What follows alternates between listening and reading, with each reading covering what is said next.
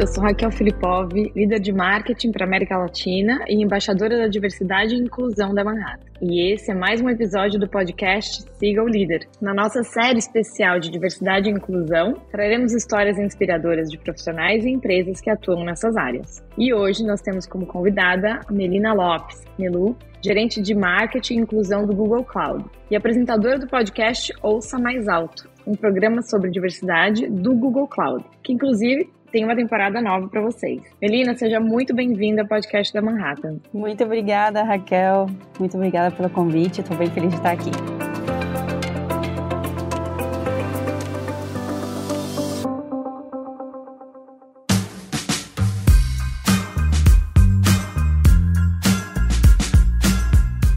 Pegando uma ideia do teu podcast, que eu achei o máximo. Não só do teu podcast, assisti um vídeo teu uma vez. Eu vou começar essa se falando de você, né? Trazendo essa oportunidade para as pessoas que não conseguem te ver. A gente está falando de inclusão, então eu vou te abrir esse espaço, por favor. Traz para gente esse momento de inclusão para a gente aprender e começar a fazer aqui também. Perfeito. Esse então é, é o momento da, da audiodescrição, onde a gente deixa um pouco mais acessível, seja para pessoas que são cegas ou pessoas que neste momento não estão nos enxergando aqui no podcast. Então, para fazer a minha audiodescrição para começar. Bom, primeiramente, meu nome é Melina Lopes. É, se vocês estão sentindo um sotaque é porque eu sou argentina, moro no Brasil faz mais ou menos cinco anos. E a minha autodescrição física seria: eu sou uma mulher branca na América Latina, com pele clara, com sardas, cabelo preto cacheado um pouquinho além da altura dos ombros. Eu estou usando uma camiseta preta e um suéter vermelho de pelinho. Então vamos lá, deixa eu tentar fazer a minha também. Eu, eu sou Raquel Filipov,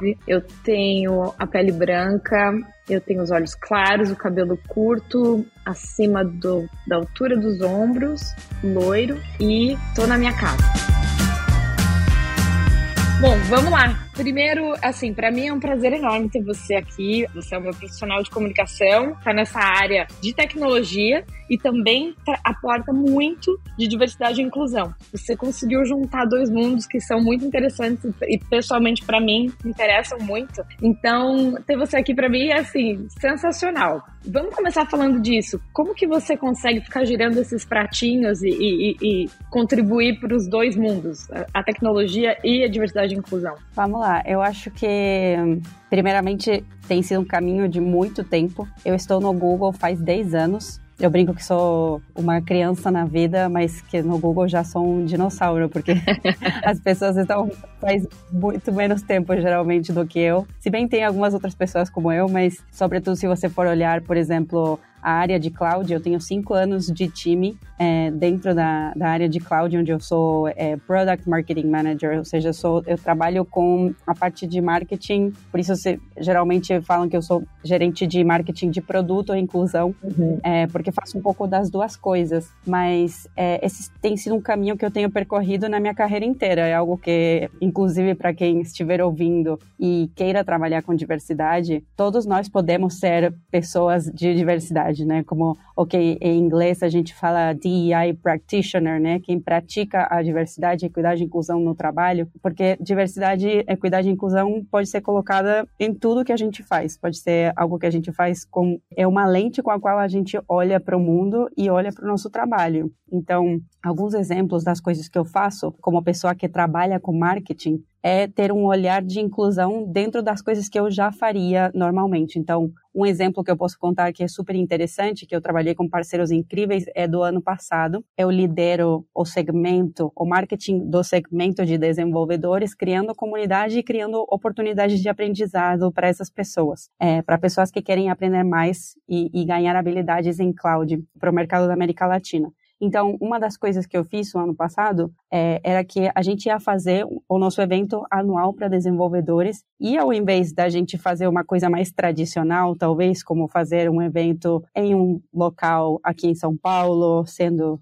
é, em um hotel ou em um lugar como um é, alugado, digamos, que seja específico para eventos, o que eu propus para o time foi pensar um pouco mais além em quem queria ser essa audiência que iria vir, porque o evento iria ser híbrido, que essa é uma coisa que a gente pensa bastante, né? Hoje em dia a gente faz quase todos os nossos eventos são híbridos, a gente tem uma parte virtual e uma parte presencial. E essa parte virtual, ela é acessível para todo mundo que estiver no computador. Então, por que não fazer a parte presencial em outra cidade que não fosse São Paulo? Por que não sair daquele famoso eixo Rio-São Paulo, que a gente sempre reclama que tudo acontece lá, mas a gente acaba nunca mudando a estratégia. Então, o que a gente fez, e o que eu propus para o time, foi a gente levar o evento para Salvador, porque é, a gente sabe que justamente é, a, a, população de Salvador é 84% negra, é, é, a cidade mais negra por fora é, da África. Então, organicamente, se a gente fizer um evento lá, iriam ter muitos mais candidatos negros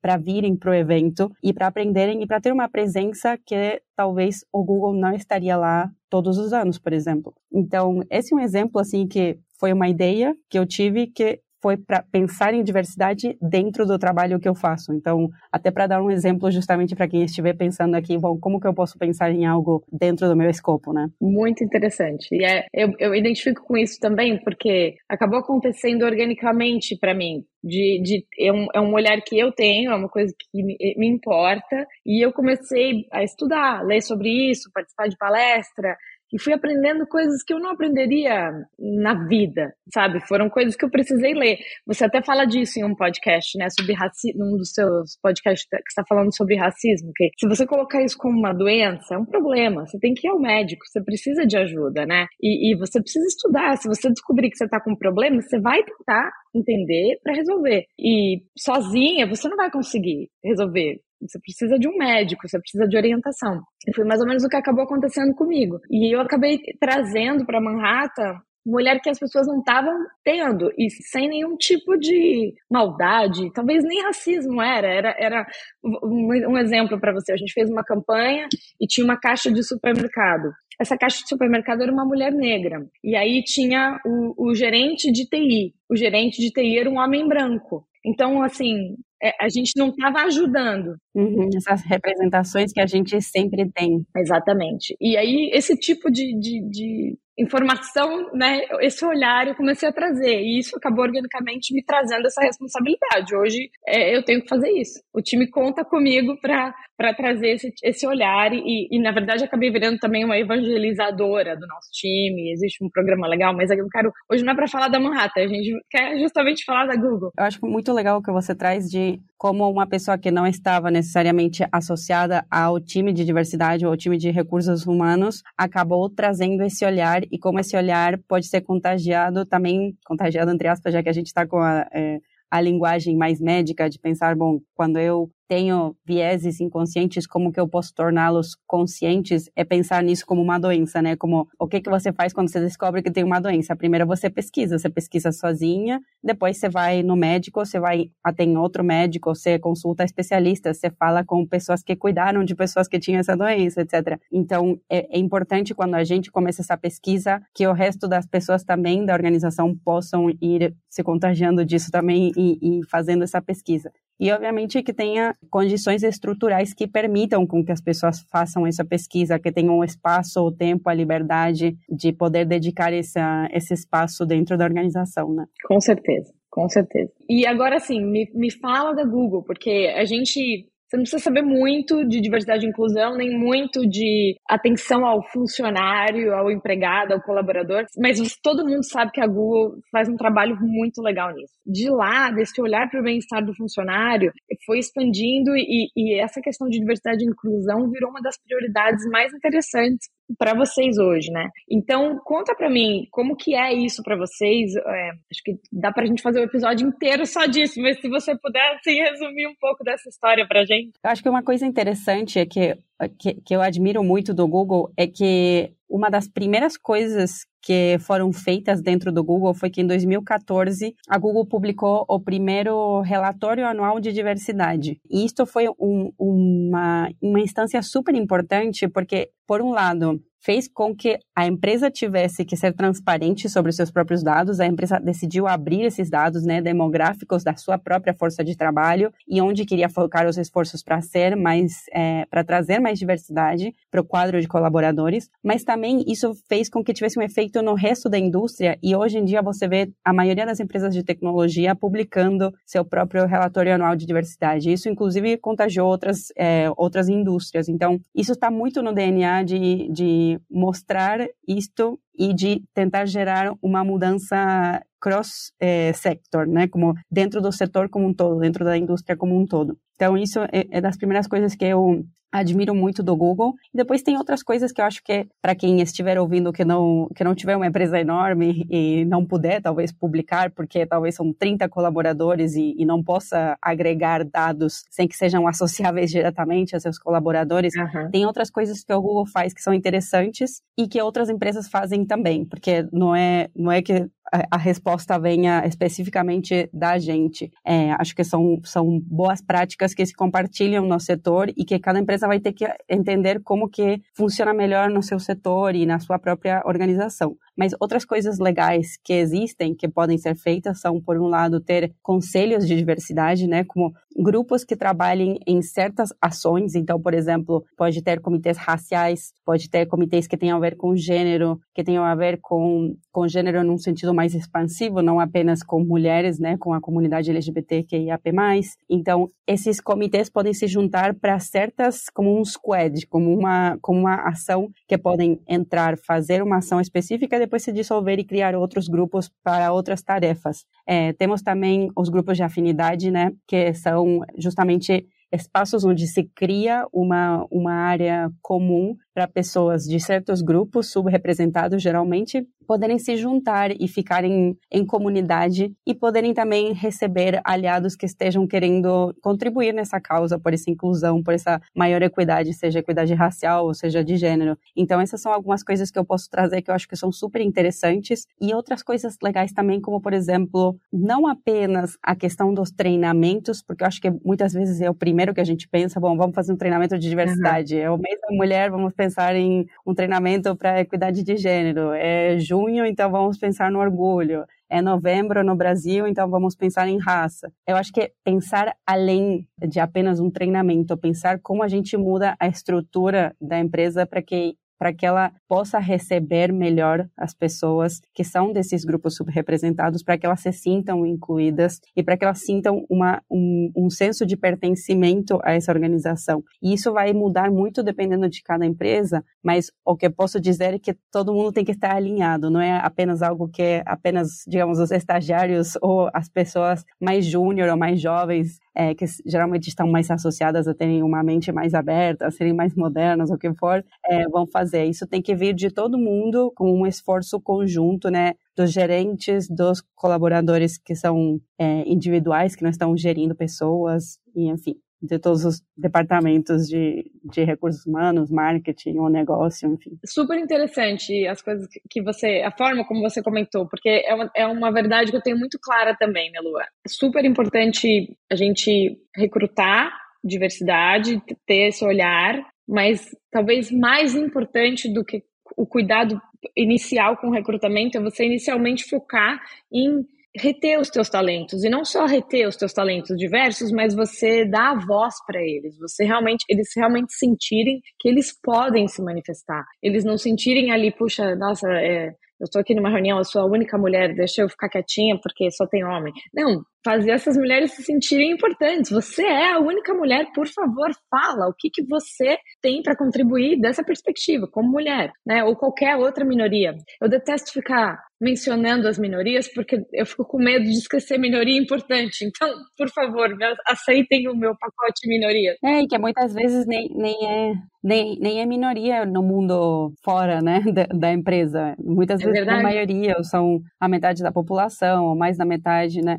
É. Então é, é, é, interessante também pensar nisso, como quais são os grupos que a gente chama de subrepresentados dentro da tecnologia, mas que na verdade são minorizados. Tem, tem algo que é, tem acontecido, né? Não é apenas é, que, que, são minorias. Muito legal, adorei. Vou, vou incorporar essa terminologia também, porque é a, é a pura verdade. Os grupos subrepresentados. Então, acho que esse era o ponto, né? Eu concordo muito e também trazendo um pouquinho da minha experiência na Marrata, a gente, no, no time de marketing, a gente está com um trabalho super bacana focado nisso em escutar as pessoas. É o que a gente consegue fazer com pouquíssimas ferramentas, sabe? É algo que todo mundo pode fazer. Você não precisa ser um especialista em diversidade e inclusão, você não precisa ser do RH, você não precisa ser um super tomador de decisão. Ter esse olhar e esse cuidado para que esses grupos subrepresentados possam e por favor se manifestem, né? Sejam parte,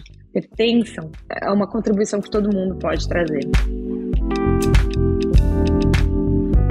Aproveitando, Melina, que a gente está falando de ideias, né, e de, do que empresas podem fazer e como elas têm trabalhado isso. A Google realizou uma pesquisa com profissionais de TI e o resultado mostra que 71% dos entrevistados trocaria as suas empresas por uma organização com equipes e ações focadas em diversidade e inclusão. Achei isso o máximo Assim, o número em si eu nunca imaginei que fosse ser tão grande. Imaginei sim que fosse importante, mas realmente 71% me impressionou, né? Quanto que as pessoas se importam, né? Exato. Com a equidade. E, e pra gente, assim, parênteses também, né? Se você tem vontade de ser um embaixador de diversidade e inclusão, se você quer trazer isso, munir-se de números é, uma, é, uma, é um grande aliado também, né? Para trazer essa conversa, Super. as pessoas vão te escutar muito mais se você conseguir trazer esse tipo de informação. Então, vamos para esse 71% aí, né? Olha só que, que impacto. Mas você está com o teu podcast, você está nessa jornada de diversidade e inclusão faz tempo. Conta pra gente alguma história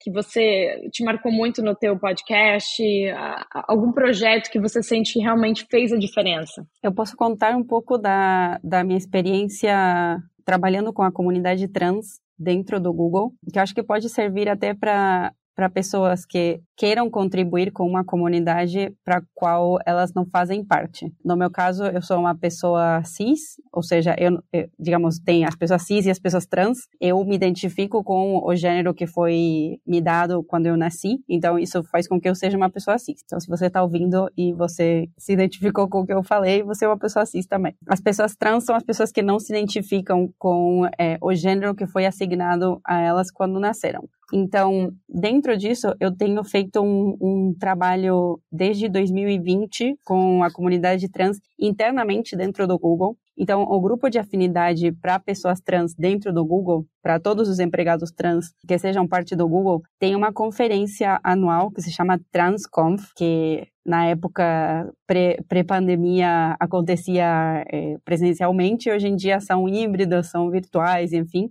E eu entrei nessa, nessa organização, dessa conferência interna do Google, justamente desde o meu lado mais de especialista de marketing, porque eu faço muitos eventos normalmente. Então, eu conseguia é, colocar em disponibilidade uma habilidade que iria servir para os organizadores, que seria útil para eles. E eu, obviamente, em contrapartida, pude conhecer gente incrível de diferentes países, no caso, porque o Google é, é uma empresa internacional, mas qualquer iniciativa que você faça onde você não é do, do grupo que você está tentando, digamos, ter uma, um, o que se diz em inglês, allyship, uhum. né? Que é quando você é aliado, quando você exerce sua habilidade de ser aliado, porque a gente não pode se autodeclarar aliado. É, isso é, é, um pouco um título que é, as pessoas que são no grupo podem falar da gente, mas a gente é, é difícil a gente falar que a gente é aliado porque a gente está sempre em constante aprendizado e a gente vai errar. E isso é, é, é, é muito comum e vai continuar acontecendo. É, então,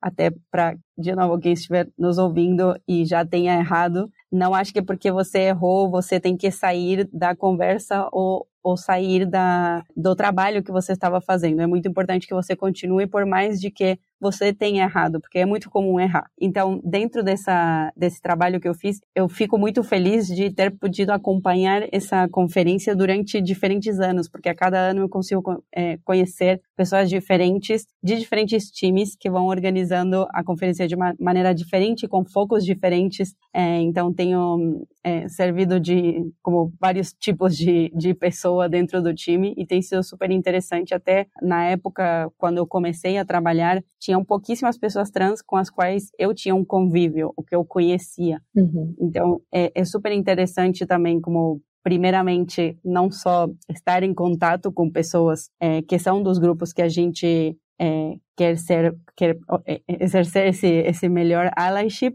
mas também se ganhar como um letramento antes de chegar nesse grupo, acho super interessante e super importante também, é, porque muitas vezes isso vai fazer com que a gente reduza um pouco também a capacidade de errar que a gente tem com essas pessoas. Por mais que a gente esteja é, em uma posição ativa de, de querer ajudar, é muito importante que a gente tenha um letramento prévio, ou que a gente faça o esforço de ir e correr atrás de, de recursos antes de entrar em contato com as pessoas é, e que, que, que, o contato emocional, físico, digamos, de, de físico no sentido de estar no, no mesmo espaço físico com a pessoa ou virtual, é, nos mundos híbridos que a gente vive hoje, é muito importante que a gente já vá com, com um pouco de bagagem sobre o assunto para que as pessoas não tenham que explicar tudo para a gente. Uhum. É, para a gente ser de fato útil à causa, útil a essa, a essa essa luta, esse ativismo, ou mesmo essas iniciativas que acontecem dentro das nossas organizações. Uhum. Então, se posso recomendar uma coisa é isso, como, obviamente, estar em contato com as pessoas, mas também é, a gente fazer o, o, o, dever de casa, digamos. Para mim tem sido uma experiência interessante também, essa questão do, do allyship, aliado, alinhamento. Não existe em português, né? Alguém me traz essa palavra em português, por favor. aliadez. E eu vejo assim, por exemplo, a Manhattan a gente está nesse processo de criar esses grupos, a gente tem grupos subrepresentados de, de, de diferentes uh, origens e enfim, e até as próprias uh, motivações desses grupos são diferentes, sabe? Alguns grupos são só para gente, só para essas pessoas terem um lugar é, seguro para conversar e compartilhar seus problemas e desafios e coisas que deram certo dentro do seu universo. Outros são para tentar é, educar e trazer mais consciência para as outras pessoas dos problemas que eles têm. Enfim, o meu ponto é, a Manhattan está nesse processo e está sendo uma jornada interessante para a gente. E, e, eu me vejo nessa situação, né? Poxa, quero ajudar, quero fazer parte. Como eu posso ser um, um, um aliado sem me autodeclarar aliada, pelo ponto que você mesma trouxe, né? Será que eu vou servir para alguma coisa aqui nesse grupo? Mas o que eu tenho, o que, o que eu tenho trazido muito, sabe, é, é tentar convencer esses grupos todos a, a acolherem aliados, né? acolherem pessoas que não necessariamente fazem parte desse grupo que podem potencialmente ser, porque eu acho que o grupo subrepresentado que não tem, que não, que não trabalha a educação das pessoas, das maiorias, das, dos privilegiados que tomam, infelizmente hoje a maioria deles são os que tomam as decisões nas empresas, eles estão perdendo uma oportunidade de trazer a própria mudança que eles mesmos querem, né? Então, me junto a você para encorajar as pessoas para serem mais curiosas, estudarem, se prepararem tentarem se juntar para ver como elas podem servir esses, esses grupos. Nossa, Raquel, e você falou uma, você fez uma pergunta que eu acho muito importante que você falou quando uma pessoa está tentando ajudar uma causa que não é que não impacta diretamente, será que eu vou ser útil para essa luta? Eu acho que muitas vezes ser útil é simplesmente ouvir é, a gente tem o impulso de falar, né, de, de tentar consertar o problema, uma, especialmente porque, como a gente muitas vezes não enxerga o problema até bastante tarde na vida, digamos, uhum. quando a gente de fato aprende os problemas, ou pelo menos que vê a ponta do iceberg, porque muitas vezes a gente, não é que a gente aprende tudo de uma vez só e, e entende, ok, ah, entendi, tem, tem machismo, tem racismo, tem uhum. homofobia, transfobia a gente vai descobrindo com exemplos, com pequenas coisas, né? Então, a questão de ser útil muitas vezes é estar atento, estar prestando atenção, para que quando de fato uma pessoa que é desse grupo peça algo para a gente ou, ou, precise da gente, porque muitas vezes as pessoas não vão falar explicitamente que precisam da nossa ajuda, a gente possa, nesse momento, sermos melhores aliados. Então, sobre ser útil e ouvir, é muito, muito importante estudar, fazer o dever de casa sozinhos e estarmos atentos para quando realmente a oportunidade surgir. Adorei, adorei. É, é isso. É, é, até vou incorporar isso para mim, porque me, me, me considero culpada, parte do, do que você falou, assim, na minha vida pessoal eu sou uma resolvedora de problemas. O problema é muito grande, né? São muitos anos ah, também, a gente não vai consertar de uma vez só. Exatamente. Isso. E não pode consertar nunca sozinho, sempre tem que ser em comunidade e sempre tem que ser guiado pelo grupo que de fato é mais afetado por essas desigualdades, por essas injustiças, por essas opressões. Muito obrigada. Vou lembrar de você em algumas situações. Ouvir mais. E, e, assim, falando de educação, quero também deixar uma, uma dica, assim, um livro que eu adorei. O nome dela é Stephanie K. Johnson. O livro chama Inclusifique, em português. Quem me passou a dica desse livro é o Murilo Rosa, da Via, que havia um cliente da Manhattan e, e, eles me acompanharam, né, o pessoal, a equipe da Via que trabalha com diversidade e inclusão foram, assim, um dos primeiros que me acolheram nesse mundo, assim, eu falei, eu sou curiosa, eu quero aprender, eu quero ajudar, o que, que eu faço, por onde eu começo? E o Murilo falou, Olha aqui. esse livro. e, e, esse é um livro, começa aqui, né, e esse é um livro ótimo, porque ele te leva na jornada, assim, né, esse é, é, é você vai descobrindo problemas que você realmente não viu, não sabia, e, e ele te traz os tais dos números que eu estava falando, então fica aí uma, uma, uma dica de fonte. Muito bom. Bem-vinda a trazer outras, se você tiver também, por favor. Eu tenho outro para você que é, que é líder, para você que é é, um chefe, uma pessoa que gerencia pessoas. Tem um livro que é Radical Candor, da Kim Scott. Acredito que, se não tem o livro em português, tenha vários resumos é, no YouTube sobre, sobre o livro em português e basicamente trata um pouco sobre isso, como, como a gente ser um gestor de pessoas bom sem perder a humanidade. E a gente sabe que a gente tem uma cobrança muito grande do mercado para a gente performar, mas como a gente não perde é, a capacidade de sentir e de sermos pessoas íntegras quando a gente trabalha, né? Parece que a gente conversou algumas vezes, assim, na vida, porque esse é, é, um dos meus lemas, assim. Uma tia minha uma vez falou, é tão difícil manter a ternura no mundo corporativo, né? Porque tá, tudo está acontecendo, mas isso é uma das coisas mais importantes para mim e, e, acho que, que legal. Vou dar uma olhada nesse livro, aprender táticas e... Sim, é muito bom. Estratégias, porque nem sempre é fácil.